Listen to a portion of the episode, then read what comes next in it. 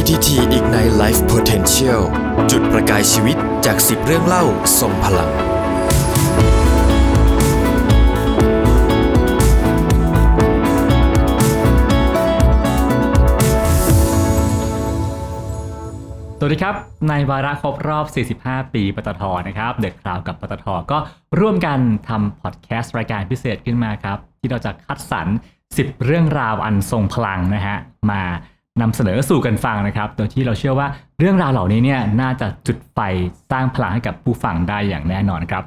แล้วก็เรื่องราวของเราในตอนนี้นะครับ ผมเป็นเรื่องที่ผมเชื่อว่าน่าจะใกล้ชิดกับผู้ฟังผู้ชมจำนวนมากแน่นอนนะครับ ก็คือเรื่องของการ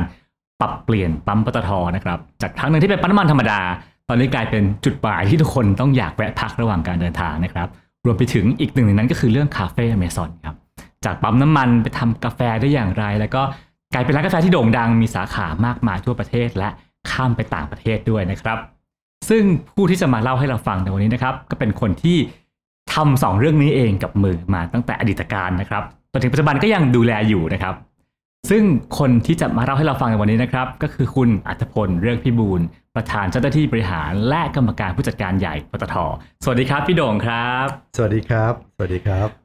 เรื่องปั๊มน้ำมันแล้วก็เรื่องคาเฟ่อเมซอนเนี่ยเป็นเรื่องที่โหคลาสสิกมากนะครับครับผมแล้วผมเชื่อว่าหลายๆคนก็อินกับสิ่งนี้มากๆ ต้องต้องขอย้อนกลับไปนิดนึงว่าปั๊มปตทเนี่ยนะฮะยุคก่อนไม่ใช่อย่างนี้เลยนะครับ อะไรทำให้ปตทอยากปรับเปลี่ยนปั๊มของตัวเองอะพี่วงการพลังงานของประเทศไทยเนี่ยอืม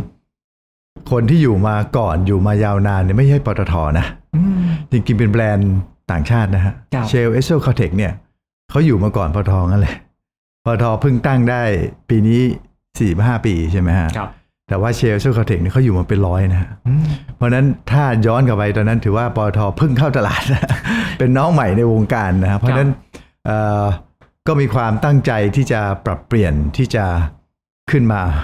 แข่งขันนะฮะแปลว่าวันเป็นั้นนผู้เป็นนำผู้ตตามลาด เป็นผู้ตามเป็นผู้ตามนะเอ่อณวันนั้นเนี่ยมาเก็ตแชร์ปตทเนี่ยไม่ได้เป็นที่หนึ่งนะฮะเป็นที่ก็เป็นที่สี่อะ นะฮะสามสามแบรนด์แรกนี่เขาครองตลาดส่วนใหญ่อยู่นะครัฮะบในตลาดเมืองไทย เพราะฉะนั้นเราก็เหมือนมีเป้าหมายแหละ ว่าจะต้องเออขึ้นไปแข่งขันนะครับ แล้วก็การปรับเปลี่ยนเนี่ยอย่างที่ผมพูดว่ามันมีเจอร์นี่ของมันนะเอ่อคนที่เข้ามาสร้างการเปลี่ยนแปลงหรือว่ากระตุ้นอ่ากระตุ้นให้เกิดการเปลี่ยนแปลงนะฮะก็คือจริงๆ ถ้าพวกเราจำได้ก็คือปั๊มน้ำมัน Jet Jiffy นะฮะในครับสมัยนั้น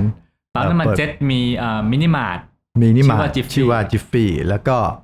เอาล่ะเป็นรายใหม่เข้ามาแต่ว่าเขาพยายามสร้างปั๊มให้ดู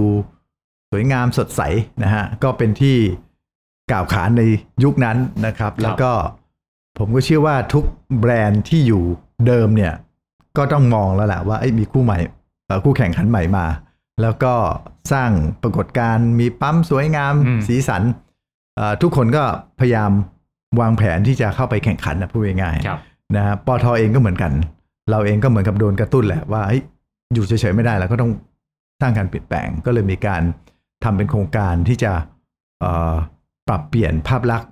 ปั๊มน้ำมันอืมนะฮะเอ่อหลายแบรนด์เขาพยายามปรับเปลี่ยนให้ใกล้เคียงกับใกล้เจ็ตเคียงกับเจ็ดอืม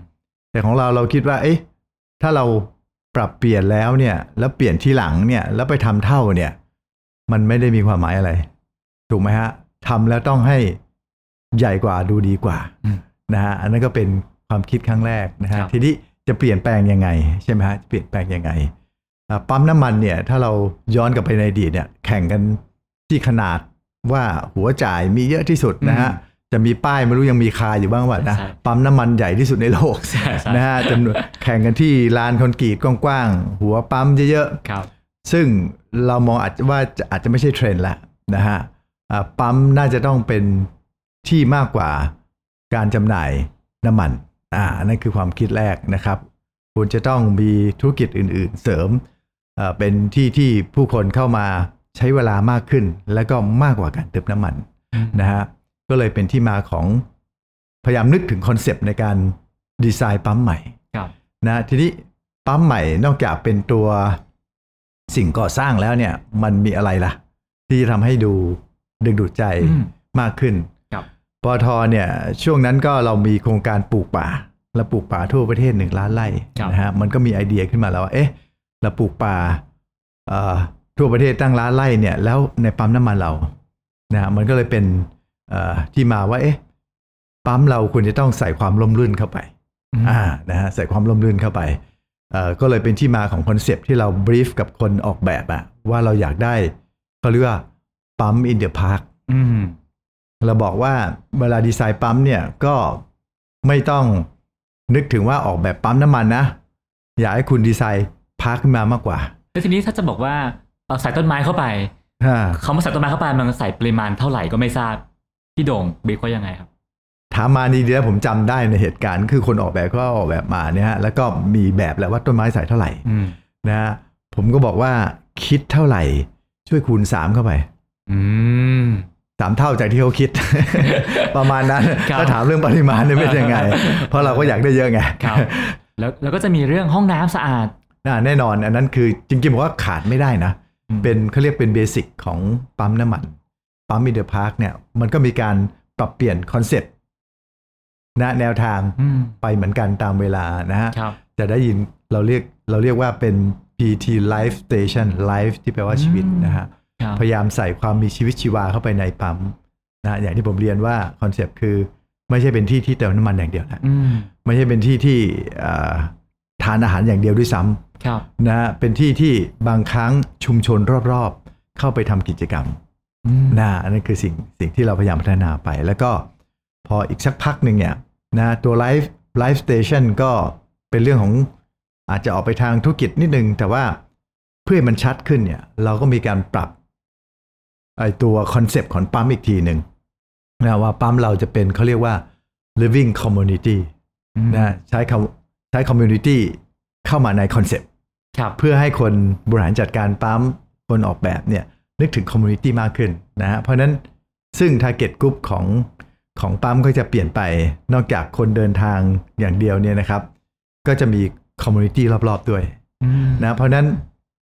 นอกจากธุรกิจนะฮะผมใช้คำว่า ให้ใส่จิตวิญญาณเข้าไปด้วยอืมในปั๊มนะครับครับ เช่น กิจกรรมอะไรล่ะ ที่จะร่วมทำให้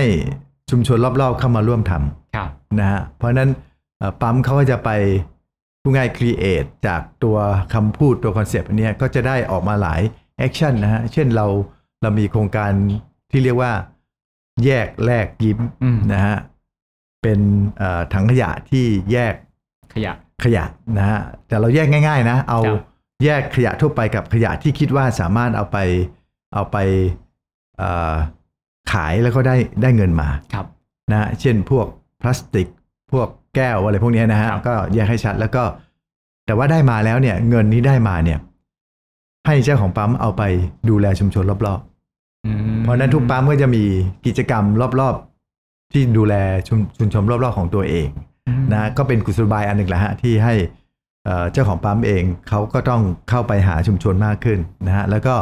ดึงผู้บริโภคเข้ามามีส่วนร่วม ถ้าย้อนกลับมายุคหนึ่งที่เอ่อปตทเริ่มมีเซเว่นอีเลฟเว่นครับแล้วมีร้านอาหารต่างๆ เยครัอะบมากครับๆตอนนี้กลายเป็นเห็นว่าจะมีโชว์รูมรถยนต์ด้วยซ้ำนะฮะเยอะเยอะมากๆ อะไรทำให้อยากใส่ร้านเหล่านั้นเข้ามาในปั๊ม จริงๆ ผมว่าตัวคอนเซปต์เนี่ยเป็นตัว lead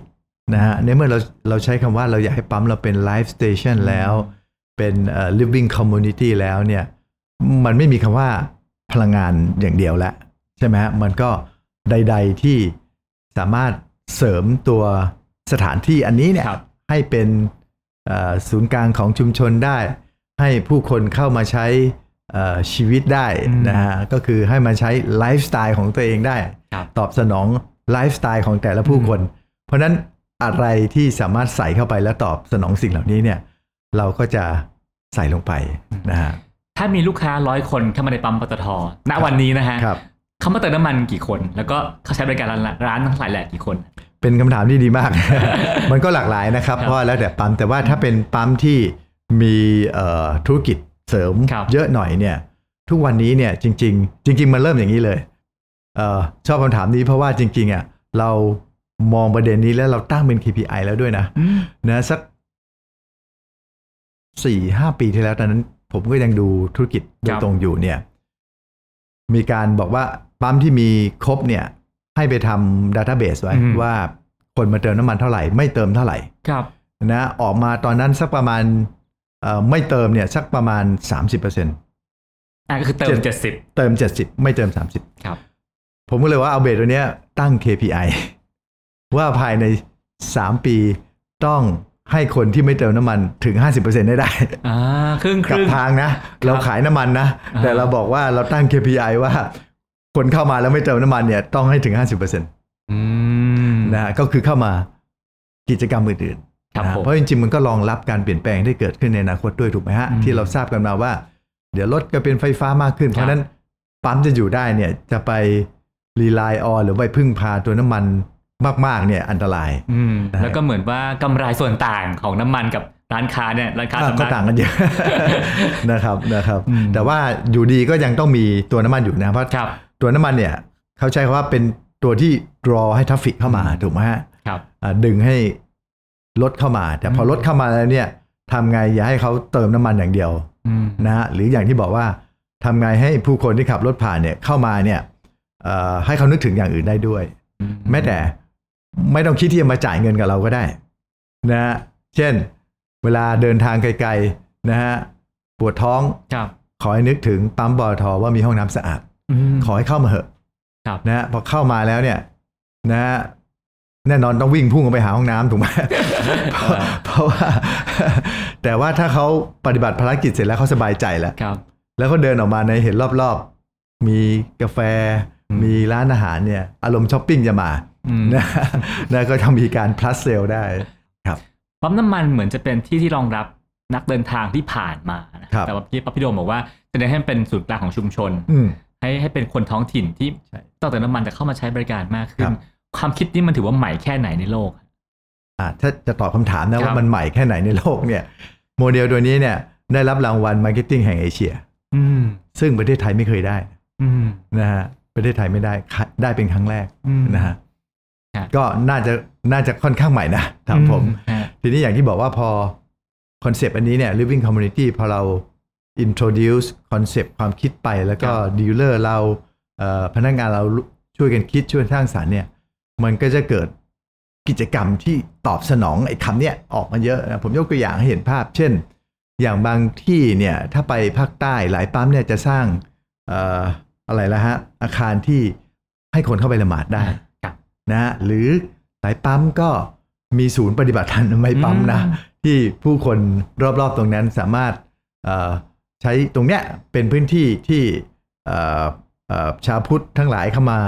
ปฏิบัติธรรมบางทีเชิญพระอาจารย์ชื่อดังเข้ามาเทศน์ในนะปั๊มชุมชนที่ปั๊มชุมชนรอบๆก็เข้าไปครับฟังได้นะฮะหรือจริง ๆ แล้วโคกับหลายที่แล้วอย่างโรงพยาบาลเนี่ยโรงพยาบาลศิริราชเนี่ยนะฮะเอ่อจะมี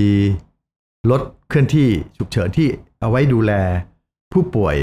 ทางหัวใจครับนะฮะคือเอ่อตรงเกี่ยวกับเส้นเลือดอืมนะฮะที่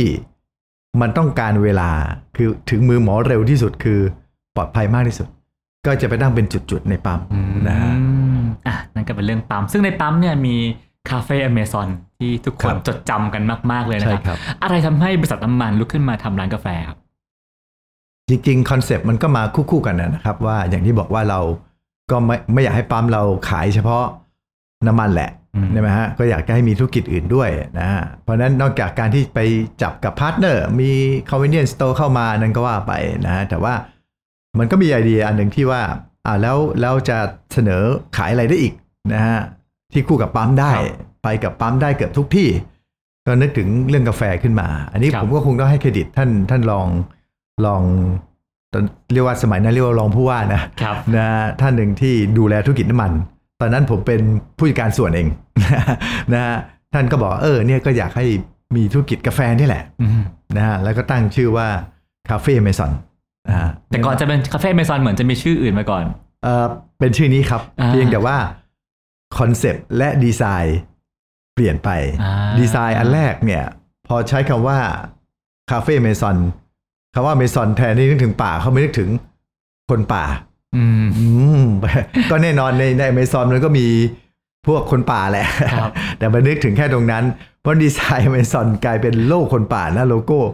โลโก้เมซอนเอ่อเวอร์ชันแรกเนี่ยครับคือโลโก้คนป่า แล้วก็สีของร้านก็เป็นสีเหลืองกับน้ำตาลอืมโอ้โห แล้วก็ก็ไปตั้งในปั๊มนะฮะแล้วไม่มีคอนเซปต์ของความร่มรื่นอืมเข้าไปเนี่ยโอ้โห มันก็ยิ่งดูแห้งแล้งเข้าไปใหญ่นะ ครับ ทีนี้มันเกิดการเปลี่ยนแปลงก็ แล้วก็อาจจะล้มลุกคลุกคลานช่วงแรก ผ่านทางแยกที่ว่าจะทำต่อดีหรือเลิกดีมาสองครั้งแปลว่าใหญ่ๆยอดขายมันไม่ดีเหรอฮะโอ้ช่วงแรกๆไม่ละครับ ปัจจุบันนี้เนี่ยเออยอดขายเฉลี่ยประมาณ 200 กว่าแก้วนะ ต่อสาขาต่อวันนะ260 70ประมาณนั้นครับช่วงแรกๆเนี่ย ขายได้40แก้วก็เพดีราะอะไรใจฮะมากแล้ว เพราะเป็นด้วยราคาหรือรสชาติหรืออะไรฮะอย่างแรกแบรนด์คนยังไม่รู้จักถูกไหมอ่าฮะ อย่างที่สองผมเชื่อว่าเป็นเป็นเรื่องของดีไซน์คอนเซปต์ด้วยอืมคือถ้าคอนเซปต์จุดขายไม่ชัดเนี่ย ผู้บริโภคก็อาจจะไม่ได้ไม่ได้ไม่ได้ประทับใจอะครับนะฮะผมว่าอยู่ที่ตรงนั้นนะฮะอันที่หนึ่งอันที่สองเนี่ยเอ่อเราอาจจะเพิ่งเริ่มทำธุรกิจไงเริ่มเข้าไปตรงนั้น มันก็อาจจะต้องใช้เวลานิดหนึ่งครับในในการที่จะปรับแล้วก็เรียนรู้ว่าควรจะต้องเดินไปในแนวไหนนะครับจนจน นั่นสิ มันต้องเรียนรู้ตั้งแต่การออกแบบร้านนะฮะครับการดูคอนเซ็ปต์เอ่อการดู t a r g e t group นะฮะให้ชัดเจนอืมซึ่งมันก็ใช้เวลาประมาณสองสามปีในการตั้งไข่อืมแล้วก็ใช้เวลาอีก ผมว่าอีกสี่ห้าปีในการทำให้มันโตครับ ก็มีการปรับเปลี่ยน ซึ่งจริง ๆ มันคล้องจองในช่วงเวลาเดียวกับที่เรากำลังจะดีไซน์ปั๊มใหม่ณขณะนั้นอ่าก็คือปั๊ม In the Park ครับ ก็เลยมานั่งคุยว่าอะชื่อไม่เปลี่ยนนะ Café Amazon แต่ว่าคำว่าเมซอนนี่นึกถึงอะไรได้อีกนอกจากคนป่าเนี่ย ก็กลายเป็นเอ้ยอย่างนั้นมันก็คือป่านี่ซึ่งมันก็เข้ากับตัวปั๊ม In the Park อืมเพราะฉะนั้นดีไซน์ก็ดีไซน์ใหม่หมดเลยนะครับดีไซน์ใหม่ หาผู้ออกแบบมาใหม่ brief เขาใหม่ว่าเราอยากได้เอ่อร้านกาแฟที่ร่มรื่น คนกินอยู่ท่ามกลางธรรมชาติอืมครับ ในวันนั้นเนี่ยเมืองไทยเองก็มีร้านกาแฟหลากหลายแบรนด์นะฮะ ครับ แล้วคาเฟ่เมซอนแข่งกับเจ้าอื่นยังไงครับ คือเราก็ต้องกำหนดโพ i ิชันก่อนนะฮะ ว่ากาแฟเราจะอยู่ตรงไหนในตลาด อืม มันก็มีหลายเซกเมนต์ใช่ไหมครับอาจจะเป็นกาแฟที่ดูดีหรูหราหน่อยไหมหรือจะเป็นกาแฟที่ขายโดยทั่วไปเลยนะฮะอ่าผมว่าโพ i ิชันชัด ๆ ของเราคือว่า คือกาแฟมันมีหลายประเภทด้วยถูกไหมครับ ครับ ของเราเนี่ยคือเป็น อย่างน้อยก็ต้องเป็นกาแฟสดละที่ชงสดแล้วให้ทานไม่ใช่เป็นกาแฟสำเร็จรูปถูกไหมฮะเพราะฉะนั้นอ่าแล้วในตลาดกาแฟสดเป็นยังไงนะฮะก็ก็ดูทีนี้โพ i ชันเราคือผมใช้คำว่าอย่างนี้นะฮะ popular brand อืมเราอยากจะเป็น popular brand คำว่า popular popular brand คืออะไร คนรู้จักนะฮะคนชื่นชอบ และคนเข้าถึงได้ เข้าถึงได้อ่าอ่าไม่สำคัญ เพราะฉะนั้นมันมันเป็น key มันจะมี keyword อยู่สองสามคำ ฉะนั้นอืมคนรู้จักแน่นอนเนี่ย มันก็ต้องตามมาด้วยว่า เราก็ต้องวางแผนธุรกิจให้สามารถขยายไปได้จำนวนสาขาเยอะ ซึ่งเราก็มีปั๊มเป็นเอาเล t แล้วอืมนะฮะเพราะฉะนั้นแรกๆเนี่ยจริง ๆ แล้วกับกับลูกค้าดีลเลอร์เราเองเป็น แบรนด์ปั๊มใหม่ๆเนี่ยจริงๆเนี่ยก็ต้องขอร้องนะให้เขาเปิดณวันนั้นใช่ไหมฮะณวันนั้นต้องขอร้องให้เขาเปิดเพราะเปิดแล้วมันขายไม่ได้ไม่กี่แก้ว แต่ว่าครับเราเราหมั่นเราหมั่น อะไรล่ะ sell idea idea ของเราไปว่าเฮ้ยสักวันหนึ่งเนี่ย ถ้าถ้าคนรู้จักนะฮะเหมือนก็เลี้ยวเข้าปั๊มปตท.แล้ว มีร้านกาแฟที่ชื่อว่า Café Amazon อยู่คู่ปั๊มเนี่ยอืมอีกหน่อยเนี่ย มันจะเป็นมันจะเป็นสิ่งที่ผู้บริโภคเขา เขาเรียกว่า recognize อืมจำได้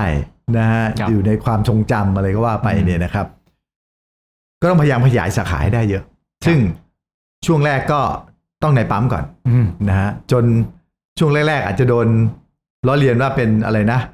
เอ่อกาแฟปั๊มน้ำมันครับหรือกาแฟรถบรรทุกอะไรก็ว่าไปนะฮะครับแต่ไม่เป็นไรนะเราเรารู้ว่าเรากำลังจะเดินไปยังไง เพราะเราอยากจะเป็น popular brand อืมนะฮะเพราะฉะนั้นสุดท้ายไอตัว สาขามันก็จะเกิดขึ้นมากขึ้นในในปั๊มของเราครับและประกอบกันอย่าลืมว่าปั๊มเราเนี่ยมันได้รับการพัฒนาควบคู่ไปด้วยอยู่แล้ว ถูกไหมอ่าให้เป็น Life Station ให้เป็นอะไรอ่าอ่าเพราะฉะนั้นมันก็ไปอยู่ในพื้นที่ที่ที่ดูดีเหมือนกันนะแล้วก็คอนเซปต์ของ Amazon อย่างที่ผมพูดว่าเป็นคอนเซปต์ที่จริงๆเนี่ยช่วยเสริมภาพลักษณ์ของตัวปั๊มโดยรวมอืมถ้าเราขับผ่านปั๊มเร็วๆเนี่ยนะฮะแล้วเรามองไปแวบเดียวเนี่ย จุดที่เขียวที่สุดคืออม Amazon ถูกไหมฮะ เพราะฉะนั้นมันมองไปปุ๊บ มันก็จะเป็นตัวทำให้ปั๊มนี่ดูร่มรื่นด้วย ดูน่าเข้าด้วย อันนั้นอันที่หนึ่งอันที่สองก็เรื่อง pricing แล้วอืมว่าอันนี้จะมาถึงเรื่องการเข้าถึงด้วย เข้าถึงนี่ก็คือนอกจากจำนวนปั๊มให้คนเห็น ราคาคนก็ต้องเข้าถึงได้ด้วย เพราะฉะนั้นคำตอบเราก็คือว่า value for money อืม pricing เราคือ value for money ไม่ใช่ถูกหรือแพงใช่แต่ว่าคุ้มราคา ใช่แต่คุ้มราคา เพราะฉะนั้น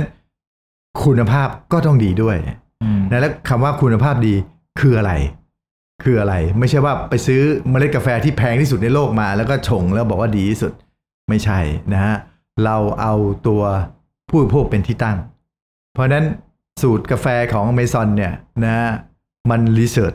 กับคนไทยค่อนข้างเยอะ ก็ต้องยอมรับว่าสูตรกาแฟอเมซอนก็อาจจะไม่เหมือนกาแฟที่ยุโรปก็ได้ แต่ว่าในเมื่อ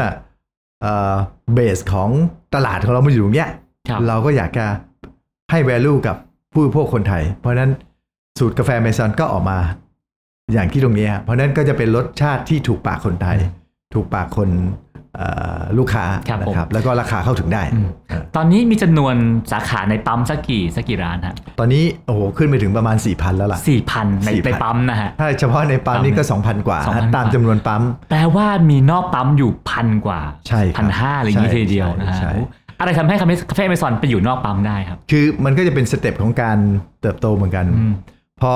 ผ่านไปเราสามารถขยายตัวร้านร้านอเมซอนเข้าไปใน เกือบจะร้อยเปอร์เซ็นของปั๊มแล้วเนี่ยมันก็พูดกันที่สองพันกว่าใช่ไหมฮะซึ่งคนก็เริ่มรู้จักเริ่มได้รับการยอมรับ จริงๆ ส่วนหนึ่งนะฮะเป็นเสียงเรียกร้องจากตลาดด้วยล่ะ ว่าอยากจะไปเดินตรงนี้แล้วอยากจะกินกาแฟโอ้โหจะต้องวิ่งเข้าปั๊มอย่างเดียวเลยเหรอคือคนเริ่มติดแล้วคนเริ่มติดแล้วอันที่หนึ่งอันที่สองเนี่ยเราใช้เวลาในการ research พอสมควรนะว่า การออกไปอยู่นอกปั๊มกับในปั๊มบางทีมันต่างกันนะฮะเพราะว่าเอ่ออย่างน้อยเราต้องทำระบบเรียกแฟรนไชส์ซีให้เข้มแข็งก่อน เพราะว่าถ้าในปั๊มเองเนี่ย ก็คือดีลเลอร์เราทำอันนั้นคุ้นเคยกันอยู่แล้วนะฮะอาศัยเรื่องสัญญาประกอบสถานีบริการน้ำมันแล้วก็พ่วงตัวตัวตัวเอ่อกาแฟเข้าไป แต่ว่าถ้าเป็นข้างนอกเนี่ยมันอาจจะไม่ใช่คนที่ทำปั๊มด้วยซ้ำเพราะนั้นเราใช้เวลาในการพัฒนาระบบแฟรนไชส์ซีต้อง set standard ยังไง ต้องมีระบบ audit ยังไง ต้องมีระบบเอ่อประกันคุณภาพยังไงว่า ให้มันเหมือนกันทุกที่อืมนะถึงจะเริ่มออกไปข้างนอกนะขยายตอนนี้ขยายเพิ่มได้ปีละกี่สาขาครับ คือถ้าถ้าปีหลังๆนะฮะสองสามปีหลังๆ นี้ได้ประมาณ 400 สาขา ปีละสี่ร้อยสาขา นั่นหมายความติดว่าทุกวันวันละมีร้านสาขากาแฟมีร้านกาแฟใหม่เปิดขึ้นทุกวันนะแล้วมีคนติดต่อเข้ามาปีโอ้ละโหปีละสักกี่คน ประมาณ 3-4พันลายโห นั่นปัญหาของเราแล้วล่ะ ก็คือว่าเราเปิดได้ 400 ก็หนึ่งคืในอสิบสิบเปอร์เซ็นต์อืม แสดงว่า 90%ต้องผิดหวังนะฮะในการขอเปิด ก็ต้องขออภัยออกอากาศด้วยนะว่าคือแต่ว่าบางครั้งจุดที่เปิดเนี่ยมันมันอาจจะใกล้กันอืมจริง ๆ ก็ก็อาจจะไม่ไม่สามารถที่เปิดได้ หรือจุดบางจุดเนี่ยเราเรามีทีมไปเซอร์เวยนะฮะว่าพื้นที่ที่ขอจุดมาที่เปิดมาเนี่ยเอิ่มมีคนมากน้อยแค่ไหนโอกาสลูกค้าเนี่ยบางครั้งคนน้อยจริง ๆ เราก็ต้องบอกผู้ที่ขอเปิดจริงๆว่า ท่านเปิดไปเนี่ยลงทุนไปเนี่ยมีความเสี่ยงมากๆเลยล่ะ ที่เพราะคนมันน้อยอะนะฮะจำนวนคนน้อยคนโอกาสเดินเข้าร้านก็คงจะจะน้อยไปด้วยอะไรประมาณนั้นนะฮะครับ ทีนี้วันดีคืนดีครับเอ่อ Café Amazon ก็ go inter ครับไปกัมพูชาก่อนเลย อ่าฮะเราไปสองประเทศพร้อมกันคือลาวและกัมพูชาอ่าเพียงแต่ว่าตลาดกัมพูชาแน่นอนประชากรเขาเยอะกว่าครับแล้วบังเอิญก็แบรนด์เราค่อนข้าง ไปได้ดีครับนะฮะจริง ๆ ที่ลาวก็เป็นอย่างนั้นนะฮะอืมก็ถือว่าเป็นแบรนด์ที่ชั้นนำอะจะใช้คำว่าชั้นนำก็ได้แปลกนะฮะว่าไม่เหมือนเมืองไทยสักทีเดียว ไม่เหมือนสักทีเดียวอืมไม่เหมือนสักทีเดียว แต่ว่าก็อาจจะไม่ได้ห่างมากนะฮะครับถ้าไปตรงนู้นแบรนด์ก็จะดูสูงขึ้นมานิดนึงอ่าแต่อาจจะไม่สูงเท่ากับบางแบรนด์ในประเทศไทยที่เขาครับสูงอะนะฮะอืมอันที่หนึ่งอันที่สองเนี่ย กลุ่มผู้บริโภคอายุน้อยลงมานิดหนึ่งอ่า วัยรุ่นขึ้นวัยรุ่นขึ้นอืมนะฮะซึ่งเราก็วิเคราะห์ตลาดอย่างดีนะฮะครับแต่ว่าว่าไม่ได้เพราะว่าโครงสร้างประชากรเห็นไหมฮะทำตลาดต้องดูไปถึงตรงนั้นโครงสร้างประชากรของลาวและกัมพูชาเนี่ย อายุเฉลี่ยเขาต่ำนะอืมเพราะฉะนั้นแน่นอนประชากรส่วนใหญ่ไม่อยู่ตรงนั้น เพราะฉะนั้น positioning ของเราเราก็จะปรับนิดหนึ่งนะก่อนที่จะลงไปที่ตลาดเราจะปรับนิดหนึ่งว่าเฮ้ย target group เนี่ยไปไปที่คนอายุน้อยหน่อย ก็เรียกว่าเป็นเป็นเป็นแบรนด์ที่วัยรุ่นชอบวัยรุ่นใช่เข้าประเทศครับเข้าแล้วเท่สองสองประเทศนั้นนะครัฮะบแล้วก็สาขาที่กัมพูชาหลาย ๆ สาขานี่โอ้โหใหญ่นะฮะสามชั้นบางบางสาขาที่สามชั้นเลยนะแล้วก็เป็นที่นั่งชิลเป็นที่นั่งทำงานเป็นที่พบปะมของคนรุ่นใหม่ของของกัมพูชาอืมตอนนี้ก็เปิดได้ 200 สาขาแล้ว แล้วการพาคาเฟ่อเมซอนไปต่างประเทศมันมีวิธีการจัดการหรือวิธีคิดที่ต่างจากเมืองไทยไหมพี่ คือผมว่า ความคิดที่ว่าทำไมถึงอยากเอาอเมซอนไปต่างประเทศเนี่ยมันมาจากอย่างนี้มากกว่าว่าเอ่อเราประสบความสำเร็จในประเทศไทย แต่เราคิดถึงว่าประเทศไทยเนี่ยไม่จำเป็นต้องอเมซอนนะฮะควรจะมีแบรนด์ที่เป็นแชมเปี้ยน ที่เป็นตัวแทนของคนไทย ไปทำตลาดให้คนรู้จักแบรนด์และรู้จักประเทศด้วย เราเลยมีความตั้งใจว่าเอ้ยเราอยากจะขยายแบรนด์เนี่ยไปต่างประเทศ ก็เริ่มที่รอบๆ ใกล้ ๆ เราก่อนนะฮะครับกัมพูชา ลาวนะฮะอ่ามาถึงปัจจุบันเนี่ยเราสามารถขยายไปได้แล้วกว่า 10 ประเทศโอ้นะฮะรวมกันก็ 400 สาขาถ้างั้นพี่โด่งมองว่าอะไรทำให้ Café Amazon มาถึงจุดนี้ได้ฮะ จากจุดที่จะปิดไม่ปิดแหล่จะถึงกลายเป็น go inter ได้แบบนี้ ผมว่าก็สองสามอันประกอบกันนะฮะครับผมว่าเราเราเลือกตัว Product ที่จะครับทำเนี่ย ได้ค่อนข้าง match กับ base หรือพื้นฐานที่เรามีอยู่อืม เรามีคือปั๊มปั๊มน้ำมันถูกไหมฮะครับ แล้วเราหยิบว่าเอ๊ะร้านอะไรล่ะโปรดักอะไรล่ะ ที่จะเข้าไปแล้วมันแมชกับเอ่อตัวปั๊มน้ำมัน ไม่ลงทุนมากไปหรือน้อยไป ถ้าบอกว่าเราบอกว่าเราจะเอาร้านอาหารใหญ่ ๆ ถ้าร้านอาหารอย่างนั้นเนี่ย มันไม่สามารถไปได้ทุกปั๊มหรอกถูกไหมฮะอ่าเพราะถ้ามันลงทุนเยอะเกินไป แต่ร้านอ่ากาแฟเนี่ยมันขนาดการลงทุนไม่ได้เยอะมาก ตัวโปรดักเขาเองก็แมชกับ กับกับไอช่องทางการจำหน่าย ที่เริ่มต้นก็คือตัวตัวปั๊มน้ำมันครับนะและดีที่ตัวโปรดักเขาเองก็ไม่ใช่แมชเฉพาะตัวอืมปั๊มน้ำมันออกไปข้างนอกได้ด้วยอืมจริงๆผมผมคิดว่ามันน่าจะเป็นการโอเวอร์เคลมนะที่บอกว่าอเมซอนเนี่ยมีส่วนนะฮะที่ที่ที่เอ่อปรับพฤติกรรมการทานกาแฟของคนไทยพอสมควรอืมก็คือ ชอบกาแฟสดมากขึ้นอืมเพราะเดิมจริงๆผมคิดว่าร้านกาแฟสดเนี่ย ที่มีบาริสต้าชงมีเครื่องชงอะไรเนี่ย ราคามันมันมันอาจจะเข้าไม่ถึงไงอืมนะแต่พอมีตัวอเมซอนขึ้นมานะฮะคุณภาพก็ได้ รสชาติก็ได้ ราคาเข้าถึงเนี่ย มันก็เลยได้รับความนิยมอืมเพราะฉะนั้นตลาดที่เราไปได้มาเนี่ย มันไม่ใช่ว่าเราไปแย่งในเค้กก้อนเดิมนะเราขยายเค้กให้มันใหญ่ขึ้น คนที่ไม่เคยกิน คนที่ไม่เคยคิดจะกินหันมากิน ก็คือขนาดตลาดมันใหญ่ขึ้นอืมครับผมอะสุดท้ายแล้วนะฮะจากจากเคสของปั๊มปตทนะฮะที่จากเป็นสถานีบริการน้ำมันกลายมาเป็นศูนย์กลางชุมชน ซึ่งผมครับว่าโอ้โหเป็นการเติบโตที่ที่ที่น่าสนใจมากๆนะครับครับถ้าจะมีสักธุรกิจหนึ่งเอ่อถ้าธุรธุรกิจอื่นอยากเรียนรู้อยากเอาเคล็ดลับบางอย่าง เอาไปใช้ในการปรับเปลี่ยนตัวเองแบบเหมือน transform ไปเป็นสิ่งที่เหนือความคาดหมายมากๆนะครับคิดว่าก็สามารถ เรียนรู้อะไรจากปตทได้บ้างครับในเคสปั๊มน้ำมันเนยครับ ผมว่าอย่างแรก เป็นคำที่อาจจะใช้ชั่วไปนะ แต่ว่ามันจะสำเร็จได้หรือไม่ได้ มันต้องใช้ความมุ่งมั่นนะก็คือต้องรู้จักคิดนอกกรอบ อืมต้องคิดไม่เหมือนคนอื่น ถ้าเราคิดเหมือนคนอื่น โดยเฉพาะมาทีหลังแล้วไปคิดเหมือนเขาเนี่ย โอกาสประสบความสำเร็จยากนะฮะก็ก็ถ้าเป็นคีย์เวิร์ดก็แค่ประมาณนี้ แต่ว่าสำคัญพอคิดแล้วเนี่ย มันต้องมาพร้อมกับ แผนดำเนินการอืมแล้วมันก็ต้องมุ่งมั่นพอสมควร ถูกไหมฮะ ก็ถึงจะประสบความสำเร็จครับผมและนี่ก็เป็นเคล็ดลับความสำเร็จของทั้งปั๊มปตทแล้วก็คาเฟ่อเมซอนนะฮะว่าทำไมถึงครองใจผู้คนทั้งชาวไทยและชาวต่างชาติได้มากมายขนาดนี้นะครับและนี่ก็คือเรื่องเล่าของเราในตอนนี้ครับผม ส่วนตอนหน้านั้นเรื่องเล่าจะเป็นอะไรแล้วก็ใครจะมาเล่าติดตามกันได้นะครับ ส่วนวันนี้ต้องขอบคุณพี่โด่งมาก ๆ เลยนะครับ ครับ สวัสดีครับ ติดตามเรื่องเล่าจุดประกายชีวิต 45 ปี ปตท ตอนอื่น ๆ ได้ที่ช anel YouTube The Cloud และแอปพลิเคชันสำหรับฟังพอดแคสต์ต่าง ๆ